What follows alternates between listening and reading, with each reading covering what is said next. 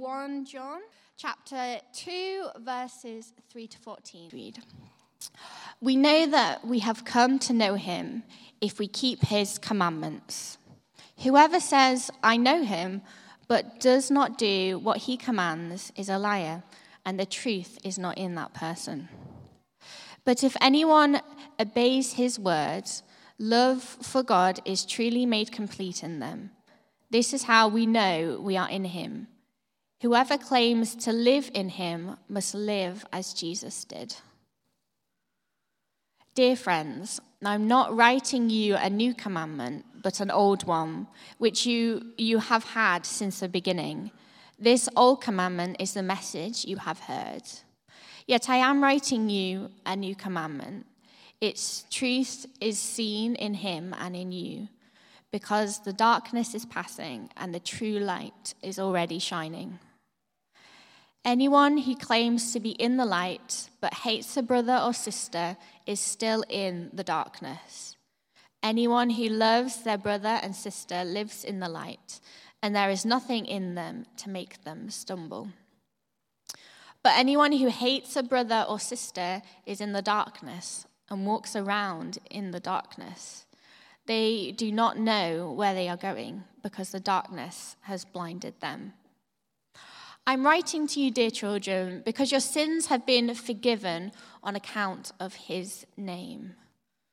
I'm writing to you, fathers, because you know him who is from the beginning. I'm writing to you, young men, because you have overcome the evil one.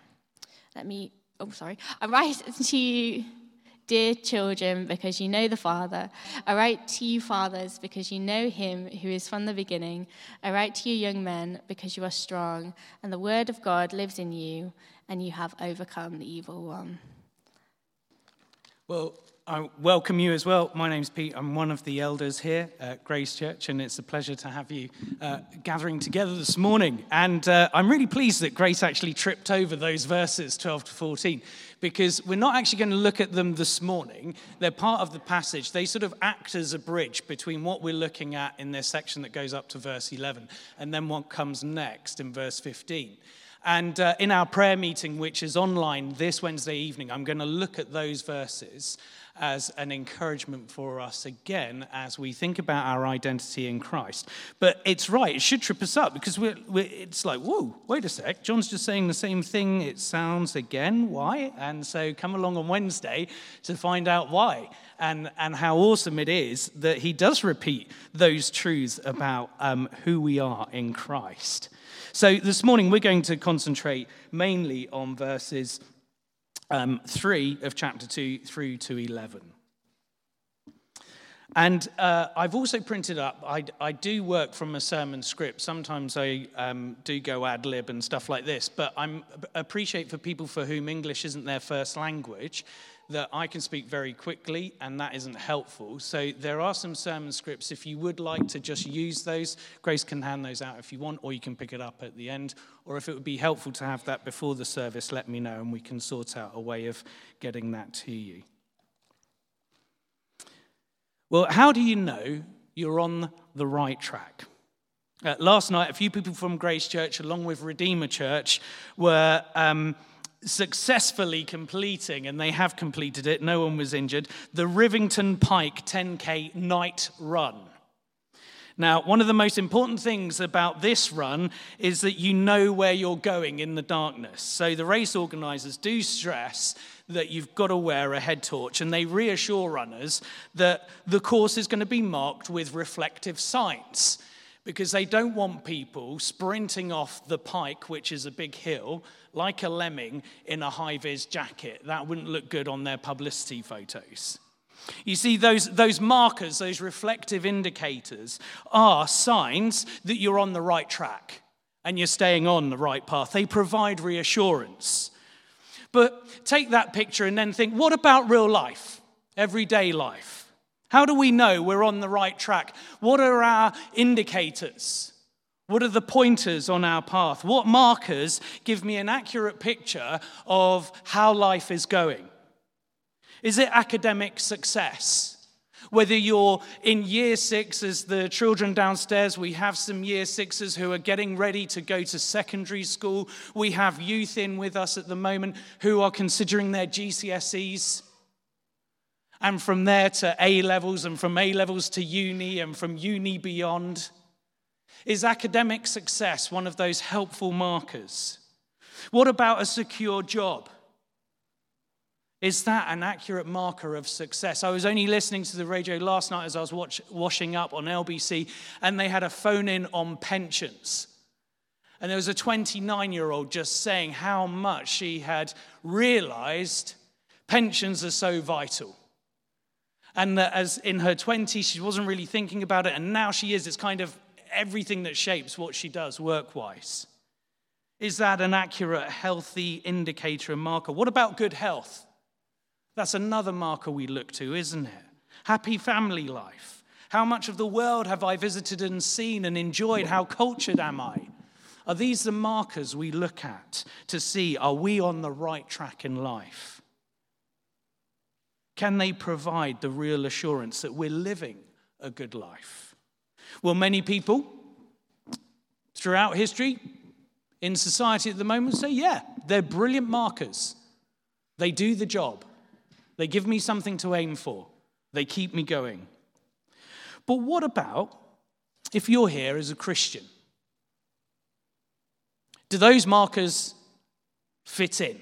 Are they the main ones in your life? How do you know you're on the right path with God? How do we really know that God knows us? How do I really know that I know God? Well, you see, the Apostle John, he's wrestling with those questions for the Christians he's pastoring in Turkey. And this is in the late part of the first century, probably about 80 to 90 AD. And he wants to give them the assurance they need to know that they're on the right track. He's already outlined two tests or indicators of an authentic relationship with God in chapter 1, which we looked at last week. They're both theological indicators, markers. The first is believing the eyewitness apostle's message about Jesus, who is the word of life, who gives eternal life, in chapter 1, verses 1 to 4. That's the first theological marker. Do you believe the message we've been given as apostles and handing on to you about Jesus Christ? You see, John wants us and his listeners to know the absolute reality of Jesus' bodily, real life, the incarnation, God as man fully God, fully man, living on earth.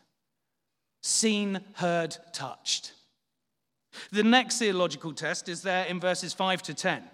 And it's admitting that we as people have a real problem with this horrible word called sin. Authentic Christians on the right track with God own the truth that we are rebels against Him in every aspect of our lives, that we run then from that Owning our sin, we run to him, confessing our sins and asking for forgiveness. That's there in verses 5 to 10. That's another authentic theological marker. We are people who gladly rely on the forgiveness and the purification that only Jesus Christ, who's described as the perfect righteous one, has given us through his sacrificial death on the cross. That's chapter 2, verses 1 to 2. And so there now is a moral marker, a moral indicator for us. How we live shows what we believe. How we live shows what we believe. When John Wesley, the, the Methodist preacher who spent most of his life traveling around the UK on horseback to meet with thousands and thousands of people preaching the gospel, when he left home, Susanna, his mother, is said to have written on the following words in his Bible Sin will keep you from this book, but this book will keep you from sin. You see, God's word in us, with the conviction of His Holy Spirit, means we don't lie about our sin. We desire to stop sinning. We want to keep walking in the light of Christ. And when we disobey God, when we have foolishly acted on our sinful desires, we are not abandoned. That's the assurance that John gives in chapter 1 and chapter 2, verses 1 to 2. We have an advocate standing with God the Father. That's John's description. Have a look at it. You've got your Bibles open or it's on your phones. Chapter 2, verse 1. It's an amazing word, an advocate.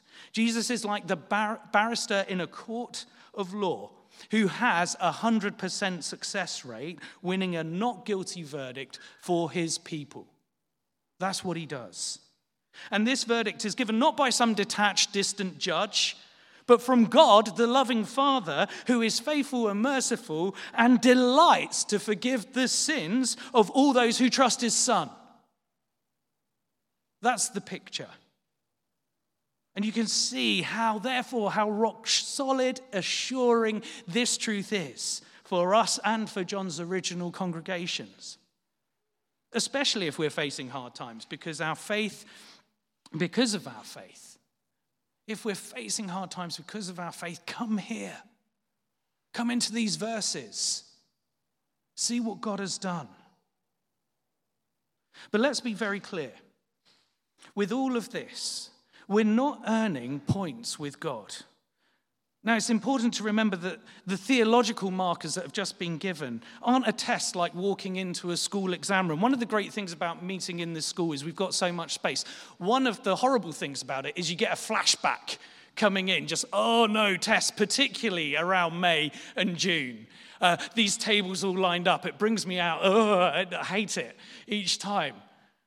You know, put down your pens. I haven't written anything. Um, it's not that test, it's not that exam. We're not filling out exam answer sheets and waiting for months for the result. Don't misunderstand. These tests John describes are not a case of needing to score 501 out of 1,000 how to please God points. No. John the Baptist's preaching in John's Gospel, John 3:36 makes it so clear. And as you're reading 1 John, just as a note, keep going back to John's Gospel. You've got to read the, two, the letter and the Gospel together. They help each other interpret and understand one another. But in John's Gospel, in John 3, we hear John the Baptist say, Whoever believes in the Son has eternal life. That's the beauty. Eternal life is given by Jesus, it flows out of a response to live his way. And so the Apostle John is convinced that his listeners are all those who trust this gospel message. They're in fellowship with him and with God the Father, the Son. That's there in chapter 1, verse 3. That's an assurance for us today, especially as we come to these verses and hear these commands. This is where our assurance lives. And therefore, in chapter 2, verses 3 to 11, the section we're looking at, John gets us to focus, therefore, on the ethical and moral response to this great gift. Because how we live is a good indicator of whether or not we're on the right path with God, whether or not we know Him and we love Him. And so, put simply, authentic Christians obey Jesus. And we've just got two points today. Here's the first one here are commands we obey. Verses 3 to 6. Let's have a look at those verses. We know that we have come to know him, that's God the Father, through God the Son in Christ Jesus, chapter 2, verse 2, if we keep his commands. Whoever says, I know him, but does not do what he commands, is a liar, and the truth is not in that person. But if anyone obeys his word, love for God is truly made complete in them. This is how we know we are in him. How, John? How? Whoever claims to live in him must live as Jesus did. John has a very direct way of teaching. At times, his black and whiteness, as it were, his binary zeros and ones, will make us go, oh, Really? Uh, can we have some footnotes and caveats? Live as Jesus did. And John positively states it in verses 3 and 6 that to know God in Christ Jesus is to do what he commands. It means following Jesus' example. End of. If I said I love ballroom dancing, you would laugh, maybe, because I don't strike you as your typical, you don't see me turning up in the sort of sparkly shirts and, uh, you know, um, tango trousers or whatever. But um, if I love ballroom dancing and named all the, the names of the dances, and said, I'm really good at it. Well, there's only one way to see, isn't there? What would it be? Get on the dance floor. and it would be atrocious.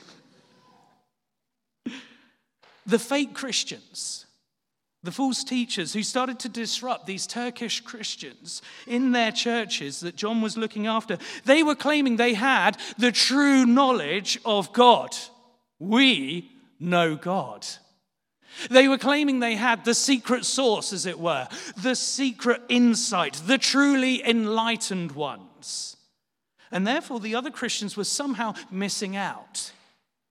It was like they were only half there, like learners with their L plates still on. Yeah, yeah, yeah, you're doing okay, but you're not quite there. But now this secret knowledge could be given by these false teachers. But John won't have any of it. He asks, How are they living? Do they actively follow Jesus' example? Only by obeying him can we say we know God. Now, I appreciate this is not a popular view today, even in Christian circles, even in good Bible teaching churches. Talk of obeying God's word is quickly dismissed as legalism. Christians can easily go, Oh, you're just being legalistic, telling me what to do. And that is the opposite of loving, apparently. One journalist writing an opinion piece in a, a, daily newspaper this week, made it very clear that the way the church can show genuine love and care for people is to recognize and bless marriages between same sex couples. That was the, the, the piece in the uh, opinion bit. That it, it was clearly argued, it was passionately written, it was sincerely written, but it just didn't engage at all with Jesus' commands on sexual purity. At all. Didn't even look at the New Testament teaching. It didn't consider that the church's primary function is to love God first. That the church's primary function is to put all other loves, all other desires that we carry in this life under that love. The journalist's argument, understandably, was largely based on how they felt and also the ever changing need to be relevant and culturally acceptable. Again, imagine a, a, married couple having a, a, dinner on their 20th anniversary. And, and after the first course, the husband starts the conversation I love you so much, but I need to tell you I'm having an affair. Uh, it's an absolute contradiction. It's so obvious to see. And yet, in our walk with the Lord, we can be blinded by the lie, the thinking. It's the truth because it suits us. We can be blinded by this that I can do what I want. That obedience is kind of on my terms. God's loving. That's fine. Verse 4 the truth is not in that person. We need to guard against self deception. The Christian who says they no longer need to obey God or Christ's word because I just love him needs to hear Jesus saying in John 15, If you obey my commands, you will remain in my love, just as I have obeyed my Father's commands and remain in his love. Obedience was a non negotiable for Jesus the Son. It's a non negotiable for those who follow him because that is the place of living in God's love. We follow a Savior who loved the Father perfectly in unswerving obedience. Grace, God's grace, does not abolish his law, it doesn't take away the moral law. It internalizes it. That is the powerful change that takes place by the Holy Spirit. It brings us, He writes it on our hearts. The authentic believer, therefore, says, God knows best. I trust that. And that is the way I want to go. God knows best. And that is the way I want to go. Now, this is the link with verse 5. But if anyone obeys his word, love for God or God's love is truly made complete in them. You see, this is positive. This is power at work in us. the more we obey God's word, the more we open ourselves up to his love, which fuels our desire to do his will, to follow his purpose for our lives. It's an amplifier. Imagine if you were detoxing or deciding to have a, a very healthy uh, month where you decide, okay, I'm going to cut out chocolate or maybe, um, you know, reduce your alcohol, maybe cut it out entirely or something like that. And you're going on this health drive. And, and it's hard for the first few days. As you, you sort of, oh, it would be nice to either have a, a, a nice glass of wine with a meal or something like that, or that chocolate bar, fruit and nut for me, you know, ah. Oh. But no, I, I'm not doing that. I've got another goal in mind now.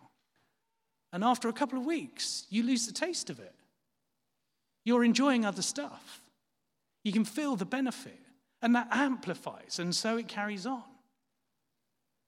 To obey God is to enjoy His love. And as we go further into His obedience, we know more of that delight to follow His purposes in our lives. Again, John is realistic. No one is perfectly obedient. That, he's not arguing that in chapter 1, and he's not arguing that here. That's why walking in the light, loving God, means consistently, frequently confessing our sins, as we looked at last week. But it does mean this, and the theologian Calvin put it really succinctly when he said, Those who strive according to the capacity of human infirmity to form their life in obedience to God. That's the aim.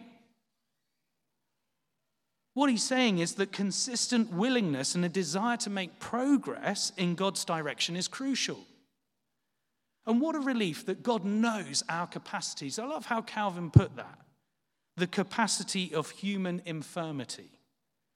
God knows us. He knows our capacity. He knows our circumstances. He is not a slave driver crushing us, but a loving father who wants us to be more fruitful, to enjoy Him more. And the beauty of following God's word is that they are not dry commands. They're words that are filled with life, they're life giving promises. Listen to this as Jesus said it to his disciples in John 15, verses 7 to 8. If you remain in me and my words remain in you, ask whatever you wish, and it will be given to you. For what end? This is to my Father's glory, that you bear much fruit, showing yourselves to be my disciples. Isn't that beautiful? Have my word, my life giving word in your heart. Run to me with your prayers. Ask.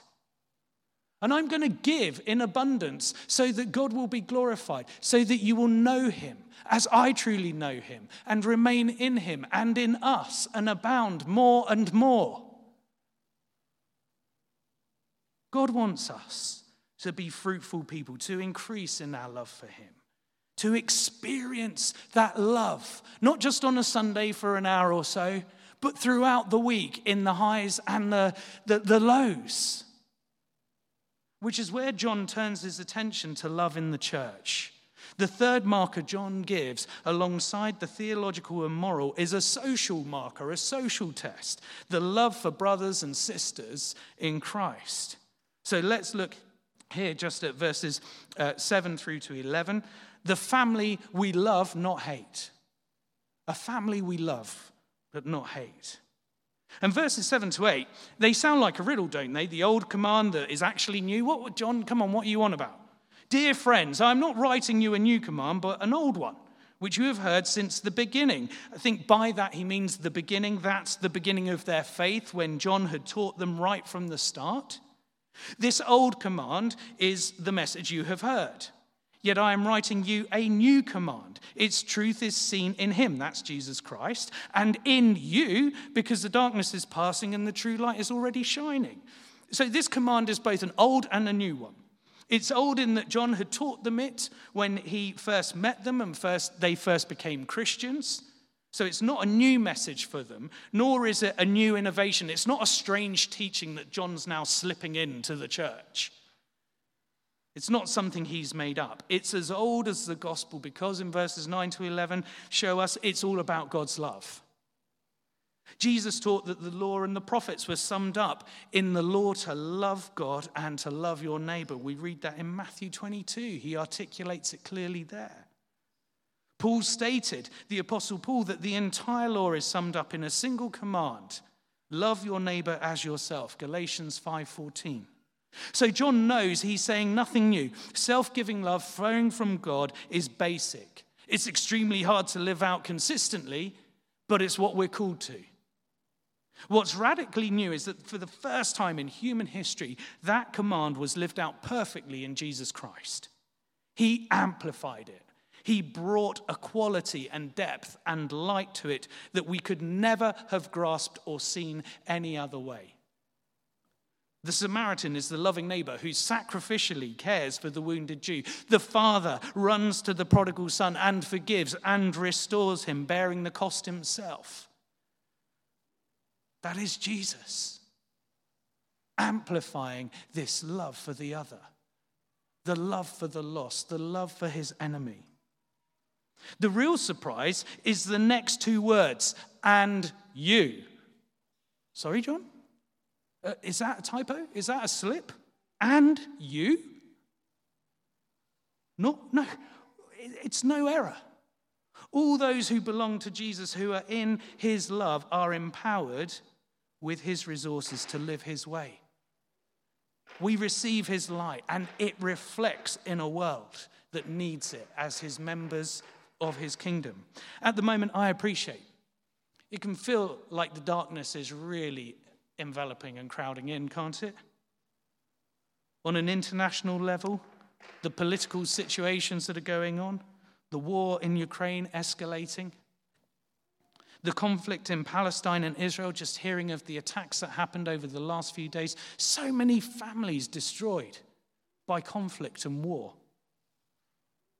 Politicians that don't seem to have any anchorage, any ethics. One rule for them and not for everyone else. And they're dark times. Cost of living, anxiety around that. And remember, as we're reading this inspired word from God, it wasn't written in a vacuum. John wasn't on a sun lounger by a beach with a Malibu and Coke in hand, just penning some ideas. He was under it, under Roman oppression. His churches were being squeezed by Rome. And yet, what does he say? Those glorious words look, the darkness is passing and the true light is already shining. This is where our hearts and minds, you see, brothers and sisters, need to be focused. The light of Christ's kingdom is breaking out in and with you. That's John's conviction. Part of that love is seen within the church. So, from verse 9, we're told anyone who claims to be in the light but hates a brother or sister is still in the darkness. Anyone who loves their brother and sister lives in the light, and there is nothing in them to make them stumble. But anyone who hates a brother or sister is in the darkness and walks around in the darkness. They do not know where they are going because the darkness has blinded them. You see, when the church loves as Jesus did, and when the church is relying on his resources, it is a beacon. It is like a searchlight, a lighthouse, however you want to think of it. This room with all the lights blazing, every spotlight on. Look around you right now. Left, right, up, down, no heads are turning. Look, look around. Doing the creepy, oh dear, this is what's he saying. We don't look, we only look to the front in church. These are the people we're called to love. What a glorious challenge. It's one that needs a miracle, doesn't it? it one, it's one that needs this life changing light. We sang earlier, lead me in your love to those around me. You know, the thing with songs is they feel so great. I love singing them, but they require action. You can't sing it and then not do it. And love is always being redefined, though. Here's the challenge, isn't it? As the professor and preacher Sinclair Ferguson observed, the Western mindset for love means toleration. I think that's kind of the space we're living in at the moment. Just letting people be, he puts it.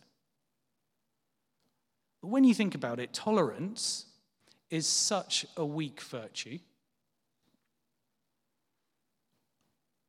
Imagine as your pastor, I, I welcomed you to church today by just saying, I, I want to know how much I tolerate you. And thank you for tolerating me. You see, verses 9 to 11, they sound offensive in our, in our culture, don't they? They sound offensive. This love and hate is way too strong. Can't we have that sort of in between, just as Grace said at the start, the sort of Manchester in between day? Great, it's cloudy, but it's not pouring down with rain and it's not too sunny, so I won't get too burnt or something like this. Can we have one of those in between cloudy days? Well, what's the equivalent for love and hate? We're called to so much more than tolerance, as the pastor Kevin DeYoung said. We're called to so much more than tolerance. As Jesus picks up a towel and bowl of water in John chapter 13 and starts washing the dirty feet of the disciples, including Judas, he is showing the love of a servant Savior. Biblical love doesn't flinch at dirty sinners washed by Jesus' blood. It starts by seeing them as precious to Jesus. It starts by saying a mindset and seeing and living the truth that these people are precious to Jesus. You are. You are redeemed, believing in Him. You are being redeemed by His Spirit. And if we love people, we see them that way in our church. If we look outside, and for those who are still with big questions, still pushing against God, still uh, wanting to live life their own way, rejecting that truth, we still love. Because God loves those who are his enemies. That's where he came to rescue us. If we love people, therefore, we, we will see how to avoid sinning against them. We want to do what we can to stop them and us from stumbling and falling. You see, hatred looks like Cain killing Abel. That's a picture that John uses later in chapter 3, verse 12. That is a reality, a brother killing a brother out of envy. But we can easily say, Oh, I haven't done that, so I'm okay, I'm, I'm loving. But hatred also looks like not caring about the spiritual drift in our church family. Hatred looks like ignoring the selfish behaviors we see in ourselves and in each other. Hatred looks like creating practical distance rather than friendship because it suits us. Hatred in Christian community can look like just harboring a bitterness that changes the other person that we're bitter with to see them justifiably as an irredeemable ogre.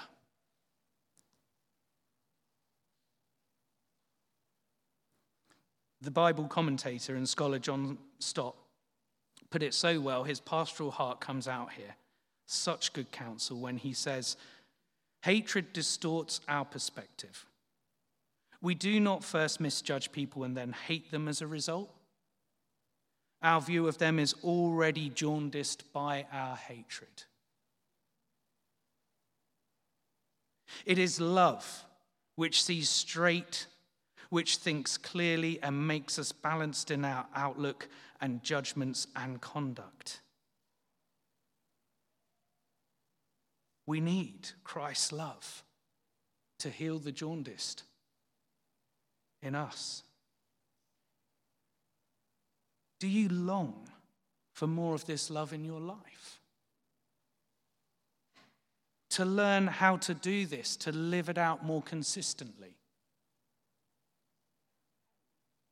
How, how can we, how can you be strong and conquer in a time when Christianity may become more marginalized? When anger and intolerance at classic Christian Orthodox beliefs may well increase because they're seen as so unpopular and intolerant and against the stream of the society that we're in. How can we be strong? What does thriving look like in that context? What do we do when there are conflicts and hurts in our own fellowships? What are the markers of life there? Well, surely it starts by going back to John's gospel and seeing Jesus who conquers by kneeling, by humbling, by loving the unlovely, even to death on a cross. We start loving by receiving this love as dear little children. Dear little children who are so wrapped up in that love, we desire to obey his life giving commands. Let's pray.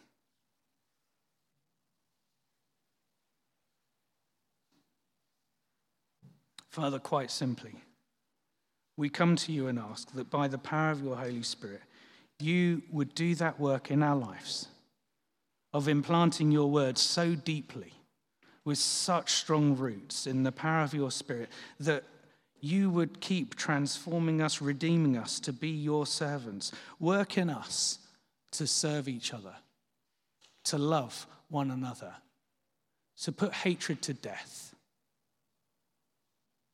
to pursue you in obedient love. Lord, your Spirit's going to give us opportunities to do that this week in our workplaces, with our family with the people that have hurt us, with those we'd like to put some distance between. So give us discernment and wisdom and insight as to how to walk as Jesus did in these painful circumstances. Help us, Lord, to go further in your love, to experience something of this redemption, this light that you promise that is already breaking out and breaking through because your kingdom has come in Jesus' glorious resurrection and will be fully seen and known when he returns. Give us that love to pursue you in obedience and joy. Amen.